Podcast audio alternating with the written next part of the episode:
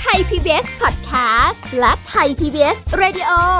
ขอเชิญทุกท่านพบกับคุณสุริพรวงศสถิตพรพร้อมด้วยทีมแพทย์และวิทยากรผู้เชี่ยวชาญในด้านต่างๆ ที่จะทำให้คุณรู้จริง รู้ลึก รู้ชัดทุกโรคภัย ในรายการโรงพยา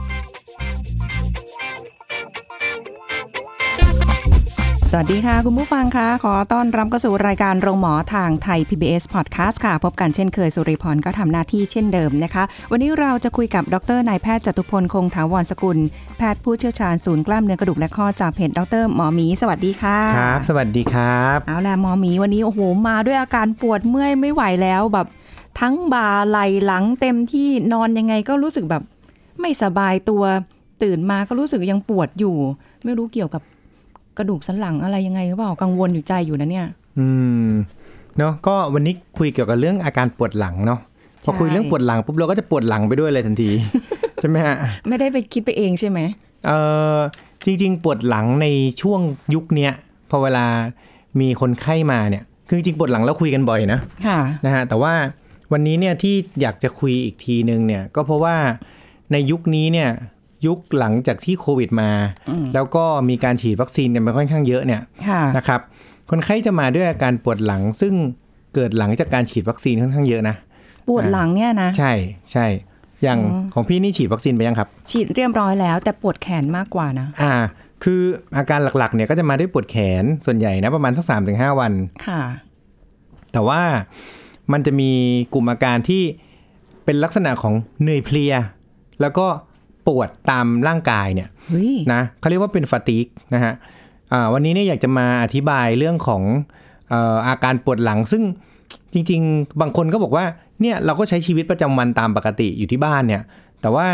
ทำไมมันถึงได้ปวดมากกว่าเดิม แล้วแต่ค่ะก่อนก็ไม่เคยปวดเลยเอ่อกลับมา work from home ก็ work from home มาเป็นปีละ ก็ไม่เห็นมีอาการ แต่ทำไมเนี่ยหลังช่วงช่วงหลังประมาณสักหลังฉีดวัคซีนไปสักเดือนหนึ่งอะไรเงี้ยก็ยังมีอาการปวดหลังปวดกล้ามเนื้ออยู่ มันเกี่ยวกันไหมมันเป็นค่ะไปได้ไหมนะฮะเพราะบางทีเนี่ยคนไข้มาหาเราเนี่ยช่วงแรก ๆ เนี่ย เรายังไม่มีการศึกษาเรื่องวัคซีนมากนักใช่ไหมฮะเราก็เอ๊ะมันไม่น่าเกี่ยวนะว่าฉีดวัคซีนมันฉีดที่แขนอะก็ใช่ไหมปวฮะดแขนก็เป็นเรื่องเออมันก็ปติมันก็ควรจะปวดแขนเออแต่ว่ามันมีอะไรหลาย ๆ อย่างตามมา เช่นอย่างบางคนบอกว่ามีอาการการรับรสที่ เอ่อเพี้ยนไปก็มีนะฮะบางคนมีอาการชาที่แขนก็มีค่ะอ่า แล้วก็บางคนมีอาการปวดหลังอะไรเงี้ย คือนอกจากจะมีการฉีดวัคซีนไปแล้วเยอะเนี่ย ก็ยังมีอีกอันหนึ่งก็คือ คนที่มีการติดไปแล้ว มีทั้งติดที่รู้ตัวและติดที่ไม่รู้ตัวถูกไหมฮะโอ้ใช่อ่าใช่ติดไม่รู้ตัวก็คือก็ก็คือไม่มีอาการอะไร อาจจะมีแค่เจ็บคอนิดหน่อยแล้วก็คิดว่าเป็นหวัดอะไรอย่างเงี้ยค่ะนะฮะทีนี้พอติด ไปแล้วเนี่ยไม่ว่าจะรู้ตัวหรือไม่รู้ตัวเนี่ย มันก็จะมีอาการพบบ่อยมากว่าจะมีอาการปวดตามตัวหรือมีอาการปวดหลังนะฮะอย่างเราถามถามๆไปเนี่ยเฮ้ยเนี่ยเคยเคยติดโควิดมาหรือเปล่าค่ะนะฮะมันก็จะอาการคล้ายๆกับคนตอนเป็นหวัด ตอนเราเป็นหวัดเนี่ยเราจะปวดไม่ตามตัวใช่ไหมใช่แล้วก็ปวดหลังใช่ไหมฮะพอเป็นโควิดไปแล้วเนี่ย ปรากฏว่ามันจะมีเทอมที่เขาเรียกว่าลองโควิด ก็คือ มันเป็นผลข้างเคียงของการติดเชื้อเนี่ย เป็นได้ถึงประมาณ 3 เดือน โอ้อ่า เป็นได้ถึงประมาณ 3 เดือน เขาบอกบางรายเนี่ยเป็นได้ถึง 1 ปีค่ะนะฮะอ่าก็เหนื่อยเพลียนะครับ แล้วก็อาจจะรู้สึกว่ามีอาการปวดเมื่อยตามตัว หรือมีอาการปลายประสาทอักเสบบางคนก็อาจจะมีการตากระตุกอะไรอย่างนี้ได้นะฮะค่ะแต่ว่าที่พบบ่อยๆก็คือ มาด้วยปวดหลังบอกหลังจากที่ติดไปแล้วเนี่ย ก็มีอาการปวดหลังเป็นมาตลอดเวลาเลย เนี่ยแล้วก็ เออหาจุดกดเจ็บ จริง ๆ ก็หาไม่ค่อยได้เพราะมันจะปวดแบบปวดข้างในลึกๆ คือมันจะไม่เหมือนปวดกล้ามเนื้อทั่วๆไปนะฮะเพราะฉะนั้นอันนี้เนี่ยเป็นปัจจัยหนึ่งที่อยากจะบอกในยุคนี้พอเวลาเราคิดถึงปวดหลังเนี่ยอาจจะไม่ใช่เฮ้ยมันเป็นจากปวดกล้ามเนื้อธรรมดานะ เพราะถ้าเกิดว่ามันเป็นผลข้างเคียงจากการที่เกิดการติดเชื้อ ไวรัสไปแล้วเนี่ยหรือหลังจากฉีดวัคซีนเนี่ยคือการฉีดวัคซีนมันคือการนำเชื้อเข้าไปถูกไหมค่ะอ่า ซึ่งบางคนเนี่ยมันก็จะมีอาการไข้ในวันแรกๆใช่ไหมฮะอ่า เสร็จปุ๊บปรากฏปวดกล้ามเนื้อ แล้วปวดไปยาวเลยนะเอ่อแค่ไหนถึงถึงจะมีปัญหาดีกว่าอ่า เพราะอันนี้เนี่ยเราก็ต้องพอเวลาปวดหรือมีอาการอะไรเนี่ย เราก็ต้องให้ความรู้ว่า เฮ้ย มันจะเป็นได้นานแค่ไหนถูกไหมค่ะคนไข้ก็อยากจะรู้ว่ามันจะหายเองไหมฉันต้องทำอะไร อ่า พวกนี้เนี่ยเอ่อจากการศึกษาในช่วงนี้นะฮะเขาก็บอกว่าเอ่อเราก็ปกติแล้วมันจะหายเองประมาณ 3 เดือนนะช่วงเร็วที่สุดคือหาย 1 เดือนค่ะนะประมาณสัก 7-80%มันจะหายที่ 1 เดือนนะแล้วก็ประมาณสัก 20%นะครับจะหายที่ 3 เดือน เหลืออีกประมาณ 10%ที่อาจจะเป็น extend ไปได้ถึง 1 ปีก็ทั้งนี้แล้วแต่ทั้งนั้นคนใช่ขึ้นอยู่กับปัจจัยของแต่ละคนนะ แต่บอกเลยว่าอาการมันจะเหมือนเมื่อยไม่พอนะ บางคนซึมอ่าเขาเรียกฟาตีกันฮะก็คือแบบเหนื่อยเหนื่อยๆเพลียๆรู้สึกว่าทำอะไรก็แบบไม่โอเคอย่างเงี้ยเนาะโอ้โห อันนี้กำลังประเมินอาการตัวเองอยู่ เออเพราะใช่ว่าพออืบมอกเป็นแบอย่าบฟาติกฟาติกขึ้นมาปุ๊บหุยตอนแรกคือเข้าใจว่าด้วยความที่เราทำงานอยู่หน้าคอม ใช่ ความเร่งรีบ ความเครียด แล้วก็การเกรงกล้ามเนื้ออ่าหรืออมันจะทำให้เราเป็นไหมใช่เพราะว่าต้องต้องอย่าลืมว่าช่วงเนี้ย บอกเลยว่าคนไข้เนี่ยนะมีอาการปวดหลังปวดกล้ามเนื้อเนี่ยเยอะมากนะฮะคือเราก็คิดว่าพอเวลาหลังจากที่ปิดบ้านปิดเมืองไปทำงาน work from home ก็ควรจะปวดน้อยลงใช่ไหมน่าจะดีอ่อ่าก็ปรากฏว่าปวดมากขึ้นค่ะแต่เราก็ work from home กันมาเป็นปีแล้วถูกไหมฮะ คือถ้าจะมีอาการจากการที่เราแบบทำงานที่บ้าน ก็ควรจะมีตั้งแต่ประมาณสักครึ่งปีที่แล้ว ใช่ไหมฮะ แต่อันนี้ก็คือแต่ทำไมเพิ่งเป็นอ่ายังเป็นกันอยู่ แล้วก็ เนี่ยเพิ่งจะมาเป็นเราก็เลยต้องให้ข้อมูลเสริมนะ อันนี้เป็นข้อมูลปัจจัยพิเศษที่แทรกเข้ามานะครับ ทีนี้ถามว่าถ้าคนที่มีอาการเป็นแบบเนี้ยเราต้องทำยังไงนะครับ การรักษาพวกนี้เนี่ยเขาแนะนำให้ออกกำลังกายสม่ำเสมอนะครับ คือบางคนก็แบบเอ้ยปวดอย่างนี้แล้วเดี๋ยวไปออกกำลังกายมันจะมันจะไม่ยิ่งปวดหนักแล้วหมออ่าใช่ไหมคือการปวดแบบเนี้ยมันเกิดจากการที่กล้ามเนื้อเนี่ย มันอ่อนแอมากกว่าปกตินะครับนะทีนี้พออ่อนแอปุ๊บเนี่ยมันมีการฉีดวัคซีนหรือมีการติดเชื้อเข้าไปเนี่ยมันเลยทำให้กล้ามเนื้อเราเนี่ยมันมีการเกร็งหรือมีการปวดได้ง่ายนะครับเพราะฉะนั้นพวกนี้เนี่ยเราก็ต้องเสริมสร้างกล้ามเนื้อค่ะนะครับเสริมสร้างกล้ามเนื้อหลังทำยังไงนะจริงๆก็มีหลายวิธีนะครับหนึ่งเราเริ่มต้นจากการนอนราบนะครับแล้วก็เกรงหลังนะครับกดลงที่พื้น นะฮะนอนราบลงไปนะ แล้วก็เอามือเนี่ยสอดใต้ใต้หลังไว้ค่ะแล้วก็กดหลังไว้ที่พื้นนะฮะอีกอันหนึ่งที่ง่าย ๆ เลยคือท่ายืดเส้น เมื่อกี้เนี่ยคือท่าเกรงออกกำลังกายกล้ามเนื้อ อีกอันหนึงเนี่ยก็คือการเกรงหน้าท้องด้วยอะอันที่สองนะก็คือเอาเข่าเนี่ยชิดอกในท่านอนราบนะ ชิดอกเสร็จปุ๊บแล้วก็เกรงขาไว้จริง ๆ ถ้ายกหัวได้ก็ดีนะครับโอ้โหกล้ามเนื้อหลังกับกล้ามเนื้อหน้าท้องเนี่ยเป็นสิ่งที่สำคัญมากในเรื่องของการ ประคองกล้ามเนื้อนะฮะค่ะนะแต่ผมว่านะพูดจริงๆพูดไปเหอะผมพูดมาเป็นสองสมปีแล้ว พี่เคยทำยังครับ ยังเลยค่ะ นั่นไง เห็นไหมคนใกล้ตัวเนี่ย ผมถามว่าพูดกันมาตลอดเวลาเนี่ย การฝึกกล้ามเนื้อเนี่ย มันง่ายๆนะ ก่อนนอนแล้วก็ เดี๋ยวคืนนี้สมมติพี่นึกได้นะ พี่ก็เอามือสอดเข้าไป แล้วพี่ก็กดลงนับหนึ่งถึงสิบค้างไว้ค่ะนะครับ นะแล้วก็ปล่อยแล้วก็กดนับหนึ่งสิบครั้งไว้แล้วก็ปล่อย อย่างนี้เนี่ยมันก็จะช่วยเรื่องของการออกกำลังกายกล้ามเนื้อได้นะอีกอันหนึ่งก็คือเอ่อเอาเข่ามือกอดเข่าไว้ที่อก แล้วก็เกรงไว้นะฮะนับ1นถึงสิแต่ว่าอีกวันหนึ่งมันจะปวดหน่อยนะทำสัก 10ถึง15 ครั้งก็ได้นะครับในหนึ่งเซตเหรอ ใช่ แล้วก็อีกอันหนึงก็คือท่ายืด ทีนี้ท่ายืดเนี่ยก็จริงๆมันก็มีหลายท่านะครับ แต่ว่ายังไงก็ตามเอาเป็นว่า สำหรับคนที่มีอาการหลังจากติดเชื้อโควิด หรือมีการฉีดวัคซีนไปแล้วเนี่ย พวกนี้เนี่ยเราก็แนะนำว่าให้ออกกำลังกายพวกยืดเส้น อ่าทีนี้เรากลับมาสู่โลกปัจจุบันก็คือ สมมุติถ้าไม่มีโควิดค่ะอ่าก่อนโควิด ก็ปวดหลังมาตั้งนานแล้ว จนวันนี้ก็ยังปวดอยู่นะครับ พวกนี้เนี่ยมันเป็นก็ย้อนกลับมานะ อย่างที่บอกว่า work from home เนี่ย มันเป็นปัญหาที่ค่อนข้างจะ ร้ายแรงกับหมอกระดูกเรานะฮะเพราะว่าอะไรเพราะว่าคนไข้เนี่ยกลับกลายเป็นว่าเขานั่งทำงานตลอดทั้งวัน ใช่ นั่งทำงานตลอดเวลา ใช่ แล้วก็ไม่มีเวลาเลิกด้วย ใช่ไหมเพราะว่ามันอยู่บ้านไงแล้วใช่ไหมก็ฮะมันไม่ต้องเดินทางอะอย่างไงพี่นี่ work from home ป่ะครับ มี work from home ช่วงหนึ่งแล้วก็กลับไปทำงานอยู่ที่ทำงาน แต่ว่าอืมเอ่อ work from home มันทำให้มีปัญหาเยอะมากเกี่ยวกับใช่หลัง ที่ใช่เราเคยคุยกันไป แล้วก็สภาพแบบนั้นเลยว่า เราทำงานอยู่บนเตียงใช่มีโต๊ะญี่ปุ่นเล็กใช่อ่าทำงานอยู่กับโน้ตบุ๊กถูกต้องซึ่งจอก็ไม่ได้ใหญ่ เออเออบวกกับอายุตอนนี้ซึ่งแบบว่าการจะดูหน้าจอคอมก็ต้องเอาหน้ายื่นเพ่งเข้าเข้าไปไปเออเพ่งเข้าไปใช่ไหมฮะ คือการทำงาน work from home เนี่ย ผมแนะนำว่าดีที่สุดเลยตอนนี้นะ ซื้อซื้อกรุณาซื้อโต๊ะใหม่ลงทุนนิดนึงนะซื้อโต๊ะเลยเหรออ่าผมอยากให้ซื้อโต๊ะใหม่ เพราะว่า โต๊ะที่ดีจะควบคุมการทำงานที่ดีกับเรา แล้วแนะนำอย่างมากเลยนะฮะ ใครที่ทำงาน work from home นะ ปัจจุบันมันจะเป็นเป็นลักษณะโต๊ะที่นั่งแล้วก็ยืนได้หมดค่ะอันนี้ดีที่สุดแล้ว อ๋อ แบบบางออฟฟิศเขาก็มีแบบอ่าว่าก็คือมันจะมีที่กดแล้วก็เลื่อนขึ้นมายืนได้อย่างเงี้ยใช่เก้าอี้แล้วก็เราอาจจะยืนสักวันละสี่ชั่วโมงนะฮะ คือลองดูฮะ ใครที่ปวดหลังบ่อยๆนะทำงานในท่ายืนจะปวดหลังน้อยลง เนาะ ไม่เมื่อยเหรอ อ่า จะปวดขาแทน เอานั่นน่ะสิ แต่ว่าคืออย่างนี้ คือเราต้องนึกถึงสภาพความเป็นจริงในการที่เราทำงานออฟฟิศเนาะ พอเราทำงานออฟฟิศเนี่ย ส่วนใหญ่นะ เราก็จะมีการลุกไปคุยกับเจ้านาย ลุกไปประชุมลุกนะไปเข้าห้องน้ำเดินอะไรอย่างเงี้ยไปนู่นนี่นั่น อ่า ซึ่งการที่เราอยู่แต่บ้านเนี่ย มันทำให้เรานั่งอยู่ท่าเดิมนานๆ แล้วหนักไปกว่านั้นคือ นี่เพิ่งคุยกับเพื่อนไป เพื่อนบอกว่า นี่นะ work from home นะทำงานหนักกว่าเดิม แล้วเวลาออกกำลังกายก็ไม่มีด้วยตอนนี้ ตอนนี้ต่อให้ยิมเปิดแล้วก็ไม่มีเวลาออกกำลังกาย เพราะอะไรเขาบอกว่า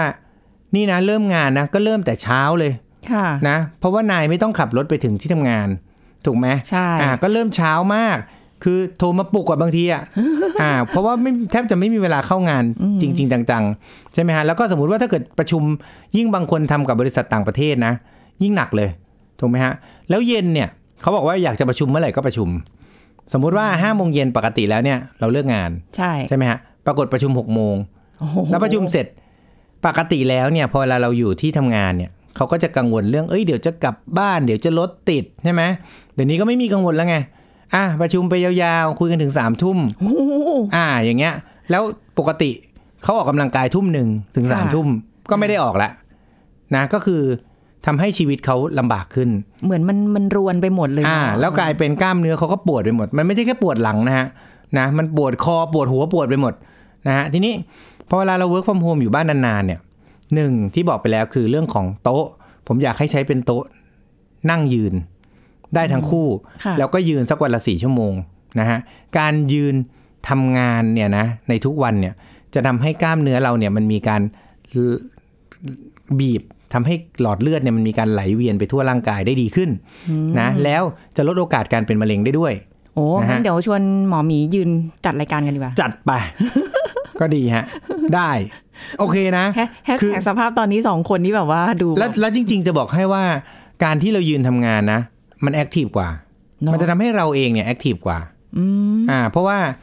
อ่านั่งเนี่ยมันจะมีง่วงนะ ยืนเนี่ยมันไม่ค่อยง่วงหรอก อ่านะครับ แล้วก็ เอ่อเรื่องของเก้าอี้นะเก้าอี้ทำที่ทำงานเนี่ยก็แนะนำให้เป็นลักษณะแบบเอ่อมีลักษณะ support หลัง หรือมีการเอนได้นะครับ แล้วก็มี support คอด้วยนะ เพื่อช่วยเรื่องของอาการปวดหลังแล้วก็ปวดคอโอ้ยแต่เก้าอี้ระดับเรานี่ธรรมดามันไม่ไม่ได้ support คอไม่เหมือนไม่เหมือนกับตัวนี้ที่นั่งจัดรายใช่การอยู่ใช่ อย่างตัวนะที่พี่นั่งอยู่อะได้เลยก็คือได้ใช่ไหมให้มันมีที่ support ถึงคอ ไไม่แต่ชีวิตจริงทำงานไม่ได้เป็นเก้าอี้แบบนี้นะ เออเก้าอี้แบบไม่มี support คอเลยเพราะว่าเก้าอี้ที่ support คอมันมักจะแพง อ่า มันมักจะเป็นหลักหมื่น สังเกตนะฮะ คือพอมันแพงปุ๊บเนี่ยเราไม่สามารถที่จะซื้อ mass ให้กับที่ให้ให้กับลูกจ้างได้ แต่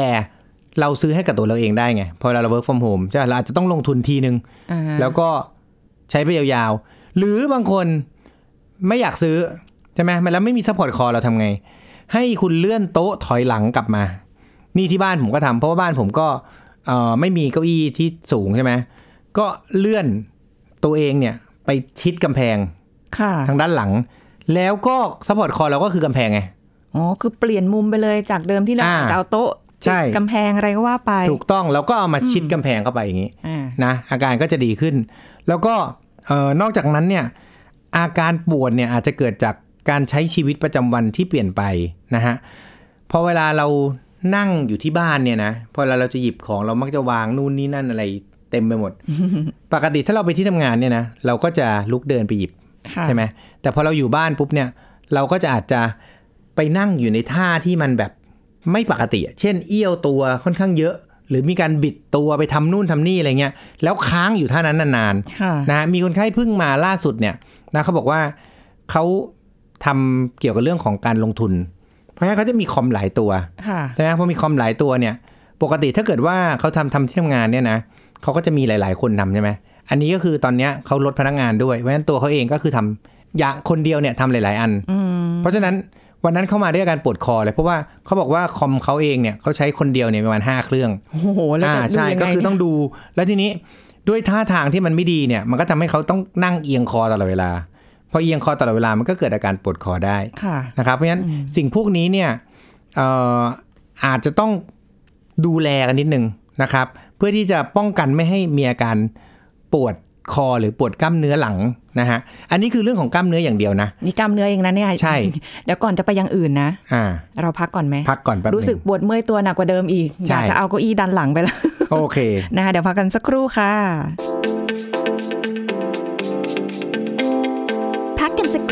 แล้วกลับมาฟังกันต่อค่ะ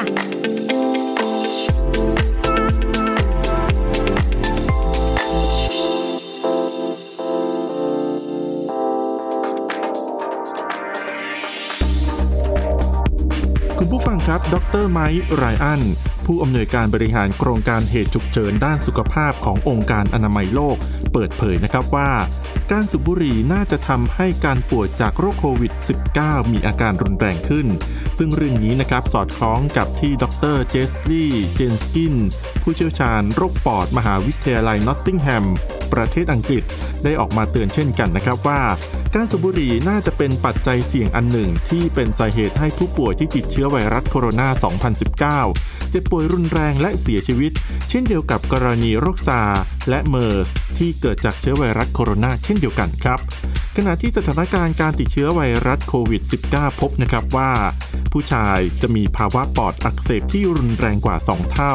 และเสียชีวิตมากกว่าเกือบ 4 เท่า ซึ่งสอดคล้องกับอัตราการสูบบุหรี่ในจีนที่ผู้ชายสูบบุหรี่มากกว่าผู้หญิงนะครับทั้งนี้เพราะปอดของคนที่สูบบุหรี่จะถูกทำลายจนเกิดภาวะถุงลมโป่งพอง ซึ่งภาวะนี้นะครับจะทำให้เสี่ยงต่อการติดเชื้อที่ปอดสูงกว่าคนปกติ ขอขอบคุณข้อมูลจากองค์การอนามัยโลก กำลังฟังรายการ โรงหมอ รายการสุขภาพเพื่อคุณจากเราเอาละค่ะคุณผู้ฟังคะกลับมาพูดคุยกันต่อนะคะเมื่อกี้คุยกันเรื่องแค่กล้ามเนื้อเองนะ ใช่โอ้โหอะทีนี้เราพูดถึงกล้ามเนื้อปุ๊บเนี่ยเราต้องต่อด้วยเรื่องกระดูกนะครับ เพราะว่ากล้ามเนื้อเนี่ยจริงๆมันเป็นมันเป็นสิ่งที่ก่อนหน้าที่จะเป็นเรื่องกระดูกค่ะแต่ว่าเรื่องของกระดูกจริง ๆ แล้วเนี่ยมัน มักจะเกิดจากการที่เราทำงานเป็นนานๆ แล้วพอเราปวดกล้ามเนื้อเรื้อรังใช่ไหมกล้ามเนื้อพอมันปวดอะมันก็หยุดทำงาน พอมันหยุดทำงานมันก็หยุด support ค่ะพอมันหยุด support มันก็เหมือนตึกที่เสามันเริ่มโครงเคลง เพราะฉะนั้นมันก็พร้อมที่จะยุบลงมาได้ตลอดเวลานะสำหรับคนที่มีอาการปวดหลังนานๆเนี่ยนะ เราจะพบว่าเมื่อกล้ามเนื้อมัน weak แต่เราไปทำอะไรที่ ที่มันหนักกว่าปกติในบางช่วงเช่นอะสมมุติว่าเราปวดหลังอยู่แล้วแล้วเราต้องไปยกของหนักอีกค่ะกล้ามเนื้อมันไม่ทำงานแล้วอะพอกล้ามเนื้อมันไม่ supportหลังเนี่ยมันก็จะรับไปเต็มๆอืมนี่อาพอรับไปเต็มๆปุ๊บเนี่ยมันก็จะทำให้เกิดภาวะที่เขาเรียกว่าหมอนรองกระดูกเคลื่อนนะฮะแล้วอย่างนี้เราแยกได้ไหมคะว่าเอ้ยอันเนี้ยมันเกิดจากปวดกล้ามเนื้อนะ อันเนี้ยมันเรื่องของกระดูกละส่วนใหญ่แล้วเนี่ยถ้าเกิดเป็นเรื่องของกระดูกเนี่ยนะฮะมันจะปวดไม่สามารถหาจุดกดเจ็บได้ แล้ว อาการปวดเนี่ยมันดันไปปวดที่อื่นนะอาการหลักเลยนะ ฟังดีๆนะฮะกล้ามเนื้อเนี่ยปวดตรงไหนกดเจ็บตรงนั้น แล้วส่วนใหญ่เนี่ยถ้าตรงคอหลังลงไปเนี่ยจนถึงก้นกบเนี่ยนะฮะมันจะปวดด้านออกข้าง ออกข้างนะออกข้างของระดับของกล้ามเนื้อของกระดูกนั้นๆ ค่ะ ก็คือประมาณจากแนวกลางของกล้ามของร่างกายเราเนี่ย ขยับออกมาประมาณสัก2เซนนะฮะ ทั้งซ้ายและขวากดไปมันจะมีจุดกดเจ็บค่ะที่พอเวลาเราไปนวดแล้วอื้อหือมันมันดีเหลือเกิน มันนวดแล้วมันรู้สึกสบายเหลือเกิน อันนั้นคือกล้ามเนื้อคือกล้ามเนื้อแน่นอนอืมส่วนกระดูกเนี่ย มันจะมีอยู่ 2 เรื่องที่หลักๆหนึ่งก็คือหมอนรองกระดูกเสื่อมสองข้อข้อต่อด้านหลังของกระดูกเราอะอักเสบเขาเรียกฟาเซตอะไทติสหรือข้อต่อของหลังเนี่ยอักเสบ คิดง่าย ๆ คล้าย ๆ กับข้อเข่าอักเสบอย่างเงี้ยพอเราไปวิ่งเยอะๆแล้วข้อเข่าอักเสบ ไอ้ข้อต่อที่หลังอะมันก็มีข้อเหมือนกันนะ ซึ่งวิธีการเทสถ้าจะเป็นข้อเนี่ยนะ ส่วนใหญ่มันจะสัมพันธ์กับการก้มหรือการแอนนะฮะคือถ้าไม่มีการขยับอะสมมตินอนอยู่นิ่งๆ หรือนั่งนิ่งๆมันจะไม่เจ็บ ถ้าเป็นจากข้อต่อนะ หรือถ้าเป็นจากหมอนรองกระดูกเสื่อม ถ้าไม่ขยับมันจะไม่เจ็บค่ะแต่พอขยับปุ๊บเนี่ย มันจะเจ็บตรงกลางหลังเป๊ะๆเลย อันเนี้ยอาจจะเป็นข้ออักเสบได้ค่ะซึ่งบางทีถ้าเกิดเราไปหาหมอทั่วไป บางทีก็อาจจะรู้สึกว่าเฮ้ยอันเนี้ยน่าจะเป็นกล้ามเนื้อแหละ เออมันดูไม่เหมือนแต่จริงๆพวกนี้เป็นข้อต่ออักเสบนะซึ่งพวกนี้เนี่ยจริงๆการรักษาเนี่ยจะต่างกับกล้ามเนื้อนิดหน่อยนะฮะเพราะว่ากล้ามเนื้อเนี่ยเราออกกำลังกายใช่ไหมกินยารักษาตามอาการ แต่ถ้าเป็นข้ออักเสบเนี่ยเราฉีดสเตียรอยด์แล้วมันหายได้ดี เพราะถ้าไม่ฉีดส่วนใหญ่มักจะไม่ค่อยหาย เพราะว่าข้อต่อพวกนี้เป็นข้อต่อที่เล็ก แล้วเราต้องมีการใช้เราก้มเงยตั้งแต่เช้าแล้วตื่นปุ๊บเราก็ก้มแล้วอะค่ะใช่ไหมฮะลุกขึ้นมาเนี่ยก็คือการงอหลัง มันก็จะ เหมือนเป็นเป็นการกระตุ้นมันตลอดเวลา ซึ่งเราไม่มีทางที่ไปนอนนิ่ง ๆ ได้ค่ะแต่ว่าสำหรับคนที่เกิดข้ออักเสบเนื่องจากการที่เราไปยกของหนัก หรือไปใช้งานหนักๆเนี่ย พวกเนี้ยถ้าหยุดการใช้งานหนักนั้น มันก็จะดีขึ้นนะครับ อีกอันหนึ่งคือหมอนรองกระดูกเสื่อม หมอนรองกระดูกเสื่อมอันนี้มันไม่ได้เกี่ยวข้องกับการใช้อย่างเดียวเท่านั้น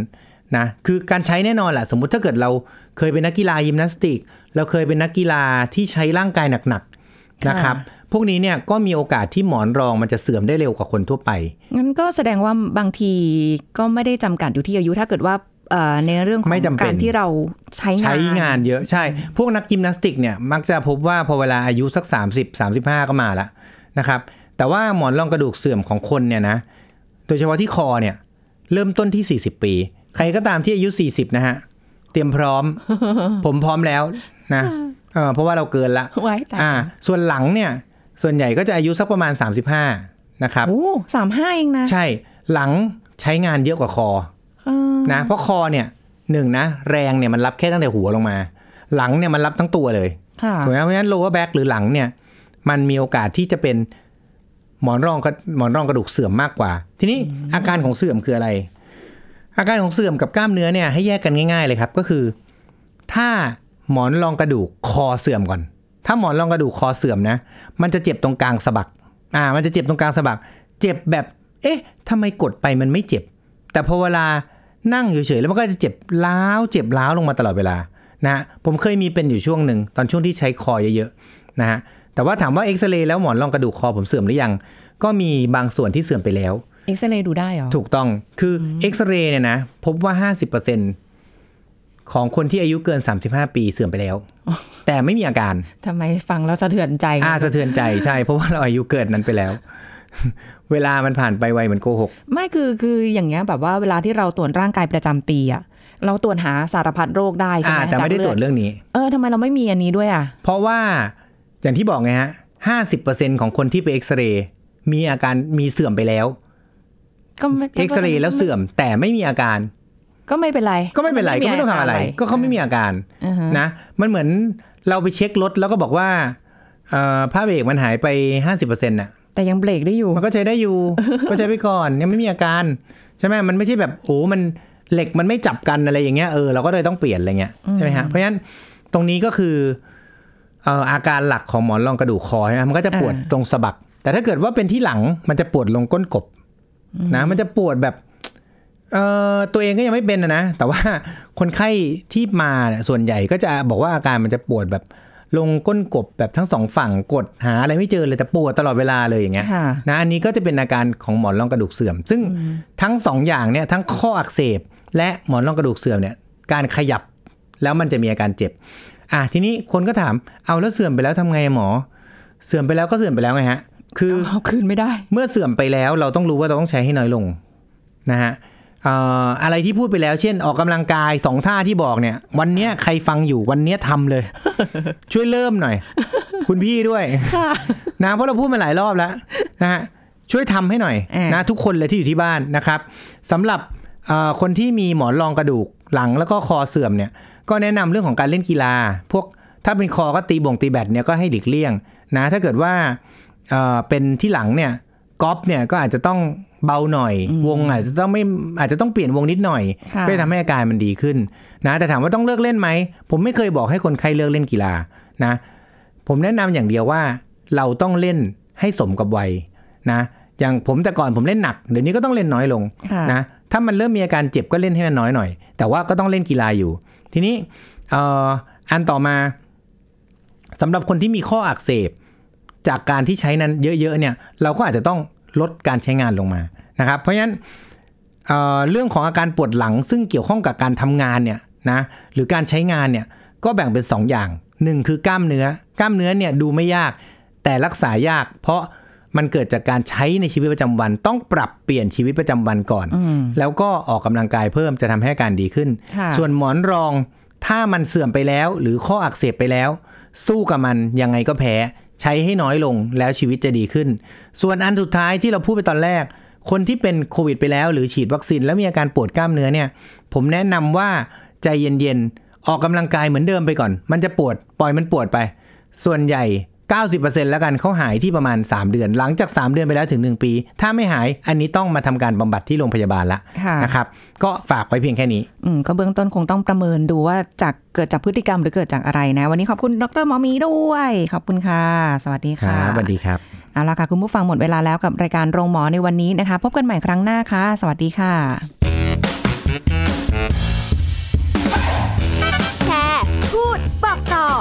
รายการโรงหมอได้ทุกช่องทางออนไลน์ เว็บไซต์ www.thaipbspodcast.com แอปพลิเคชัน Thai PBS Podcast Facebook Twitter Instagram Thai PBS Podcast และฟังได้มากขึ้นกับพอดแคสต์โรงหมอ ที่ Apple, Google, Spotify, SoundCloud และ Podbean ทุกเรื่องทุกโรคบอกรายการโรงหมอ